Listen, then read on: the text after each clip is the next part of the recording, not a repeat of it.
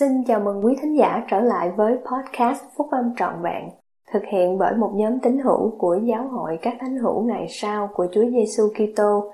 Chúng tôi xin được chia sẻ cùng quý vị các nguyên tắc phúc âm giúp chúng ta có một cuộc sống hạnh phúc từ những bài viết đăng trong các tạp chí của giáo hội phát hành định kỳ vào mỗi tháng.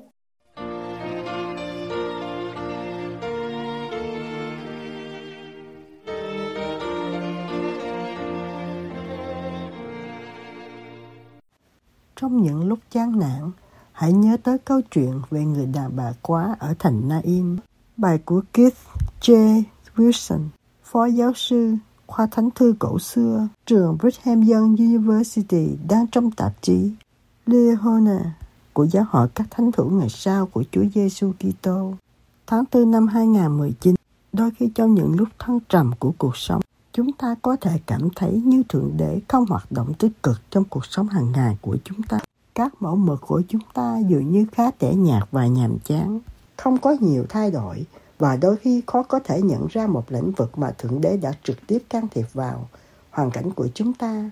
Bất cứ khi nào tôi có những cảm nghĩ về sự vô nghĩa này trong cuộc sống của mình, thì tôi thường nghĩ về một người đàn bà trong Kinh Tân Ước mà có thể đã cảm thấy như vậy. Người ta không biết được tên của bà mà chỉ biết tên ngôi làng và tình trạng hôn nhân của bà. Người đàn bà này là người đàn bà quá ở thành Nain và chỉ có tác giả phúc âm Luca ghi lại câu chuyện tuyệt vời này của bà ấy. Đối với tôi, bà ấy tiêu biểu cho thực chất của giáo vụ được cá nhân hóa của đấng cứu rỗi và các Ngài tìm đến những người dân thường đang nản lòng trong xã hội của Ngài. Câu chuyện này giải đáp rõ ràng vấn đề về việc liệu Thượng Đế có biết chúng ta và quan tâm đến chúng ta hay không. Bản tóm tắt sơ lược về phép lạ từ sách Luca chương 7 mô tả Chúa Giêsu chọn được một đám người đi đưa đám ma và làm phép lạ cho một thanh niên đã chết được sống lại. Nhưng còn thêm nhiều điều nữa để hiểu về bối cảnh đó, cũng như với tất cả các phép lạ, nhưng đặc biệt là với phép lạ này, khung cảnh là thiết yếu để hiểu tình tiết này. Vì đã giảng dạy tại trung tâm Brigham Young University, Jerusalem, tôi đã chia sẻ với anh chị em một số hiểu biết riêng về phép lạ này. Nain là một làng nông nghiệp nhỏ vào thời của Chúa Giêsu, nép mình trên núi More ở phía đông của thung lũng Jezreel. Tự thị trấn đó là một nơi hẻo lánh, chỉ có một con đường độc nhất đi tới đó trong thời của Chúa Giêsu. Khu đất này thường là nhỏ và tương đối nghèo nàn và nó vẫn như vậy kể từ lúc đó. Có những khi trong lịch sử, thị trấn này chỉ có 34 ngôi nhà và 189 người dân. Ngày nay, nơi đây có khoảng 1.500 dân cư. Luca bắt đầu bài tường thuật của mình bằng cách ghi nhận rằng Chúa Giêsu ở tại Capernaum vào ngày hôm trước và đã chữa lành người tối tới của thầy đội. Rồi chúng ta biết rằng bữa sau, đấng cứu rỗi đi vào một thành tên là Naim cùng với một nhóm đông môn đồ. Tình tiết này rất là quan trọng. Capernaum nằm trên bờ biển phía bắc biển Galilee, 183 mét dưới mực nước biển. Nai nằm khoảng 48 km về phía tây nam Capernaum, ở 213 m trên mực nước biển. Do đó, việc leo lên Nain rất gian khổ, khó khăn. Thường mất ít nhất một hoặc hai ngày để đi từ Capernaum đến Nain. Mới đây, một nhóm sinh viên trẻ tuổi của trung tâm BYU Jerusalem đã mất 10 tiếng để đi lộ trình này trên các con đường trải nhựa. Điều này có nghĩa là Chúa Giêsu có lẽ đã phải dậy rất sớm hoặc thậm chí có thể đi bộ vào ban đêm để bữa sau chặn đường đám người đưa quan tài đi chôn cất. Khi đến Kitô đến gần thành phố sau một cuộc hành trình vất vả, một thanh niên có lẽ ở độ tuổi 20 được khiêng trên một tấm phên để chôn cất. Luca cho chúng ta biết rằng người thanh niên này là con trai độc nhất của một người đàn bà quá và một số học giả giải thích văn bản bằng tiếng Hy Lạp để ám chỉ rằng bà ấy không có con cái nào khác một nhóm đông dân làng đi cùng bà ấy trong thảm kịch gia đình đáng tiếc nhất này. Hiển nhiên, việc có một đứa con trai chết thường là một thảm kịch cho bất cứ ai, nhưng hãy xem xét những ý nghĩa của việc này đối với người đàn bà quá ấy.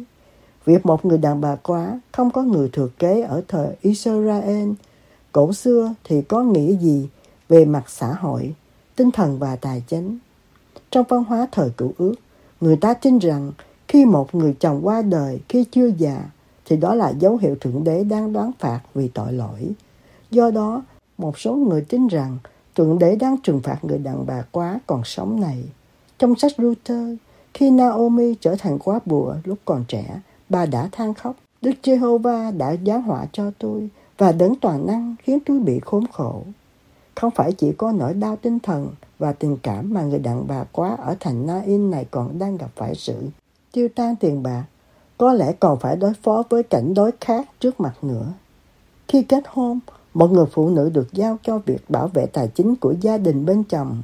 Nếu người chồng chết, thì đứa con trai thừa kế được giao cho nhiệm vụ chăm sóc phụ nữ ấy. Giờ đây, đứa con trai thừa kế và độc nhất của người đàn bà quá này đã chết, thì bà ấy không còn được bảo vệ về mặt tài chính nữa. Nếu con trai của bà ở độ tuổi 20, thì có lẽ bà là một phụ nữ trung niên, sống trong một thị trấn nông nghiệp nhỏ, hẻo lánh. Và giờ đây, thấy mình nghèo nàn về mặt tinh thần, xã hội và tài chính. Đúng vào thời gian ngắn ngủi đó, khi dân làng khiến con trai của người đàn bà này đi chôn cất thì Chúa Giêsu đã gặp đoàn người đi đưa đám ma và đã động lòng thương xót người. Thực ra, đây có thể là lời nói Chúa diễn tả đúng mức của Luca. Bằng cách nào đó, Chúa Giêsu đã cảm nhận hoàn cảnh hoàn toàn tuyệt vọng của người đàn bà quá này. Có lẽ bà ấy đã nằm suốt đêm trên sàn đất của mình, cầu xin cha thiên thượng cho bà biết lý do tại sao. Có lẽ bà ấy thậm chí còn hỏi thẳng lý do tại sao Ngài bắt bà phải sống lâu hơn nữa trên thế gian này. Hoặc có lẽ bà ấy đang kinh hãi cảnh cô đơn sắp tới mà bà sẽ trải qua.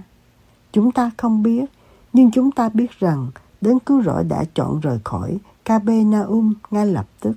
Có nghĩa là điều đó có thể đòi hỏi Ngài phải đi suốt đêm để có thể chặn đường đoàn người đi đưa đám ma ngay trước khi họ chôn thi hài xuống đất. Vâng, khi Ngài nhìn thấy khuôn mặt đẫm nước mắt của bà ấy, khi bước đi sau đoàn người đi đưa đám ma, Chúa Giêsu đã cảm thấy lòng trắc ẩn lớn lao đối với người đàn bà này. Nhưng dường như lòng trắc ẩn của Ngài xuất phát từ những cảm nghĩ Ngài đã có từ lâu. Trước khi Ngài tình cờ chặn đường đoàn người đi đưa đám ma, hiển nhiên Ngài đã hoạch định để có mặt ở đó trong giây phút hoạn nạn của bà ấy. Rồi Chúa Giêsu phán bảo người đàn bà quá, đừng khóc, Ngài không sợ sự ô uế của nghi thức chôn cất, nơi Ngài rờ quan tài và đoàn người đi đưa đám ma dừng lại. Rồi Ngài truyền lệnh, hỏi người trẻ kia, ta biểu ngươi chờ dậy. Người chết buồn ngồi dậy và khởi sự nói, Đức Giêsu giao người lại cho mẹ. Tất nhiên, Đám đông dân làng và những người đi theo Chúa Giêsu kinh ngạc khi nỗi đau buồn họ đang chia sẻ đã trở thành niềm vui hoàn toàn. Họ đều ngợi khen Đức Chúa Trời rằng có đấng tiên tri lớn đã dấy lên giữa chúng tôi.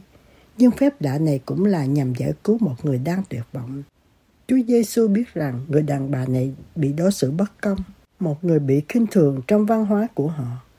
Hoàn cảnh của bà ấy đã làm cho Ngài chú ý ngay lập tức, mặc dù Ngài đã phải đi rất xa để đến đó đúng lúc. Ngài biết hoàn cảnh tuyệt vọng của bà và Ngài đã đến thật nhanh.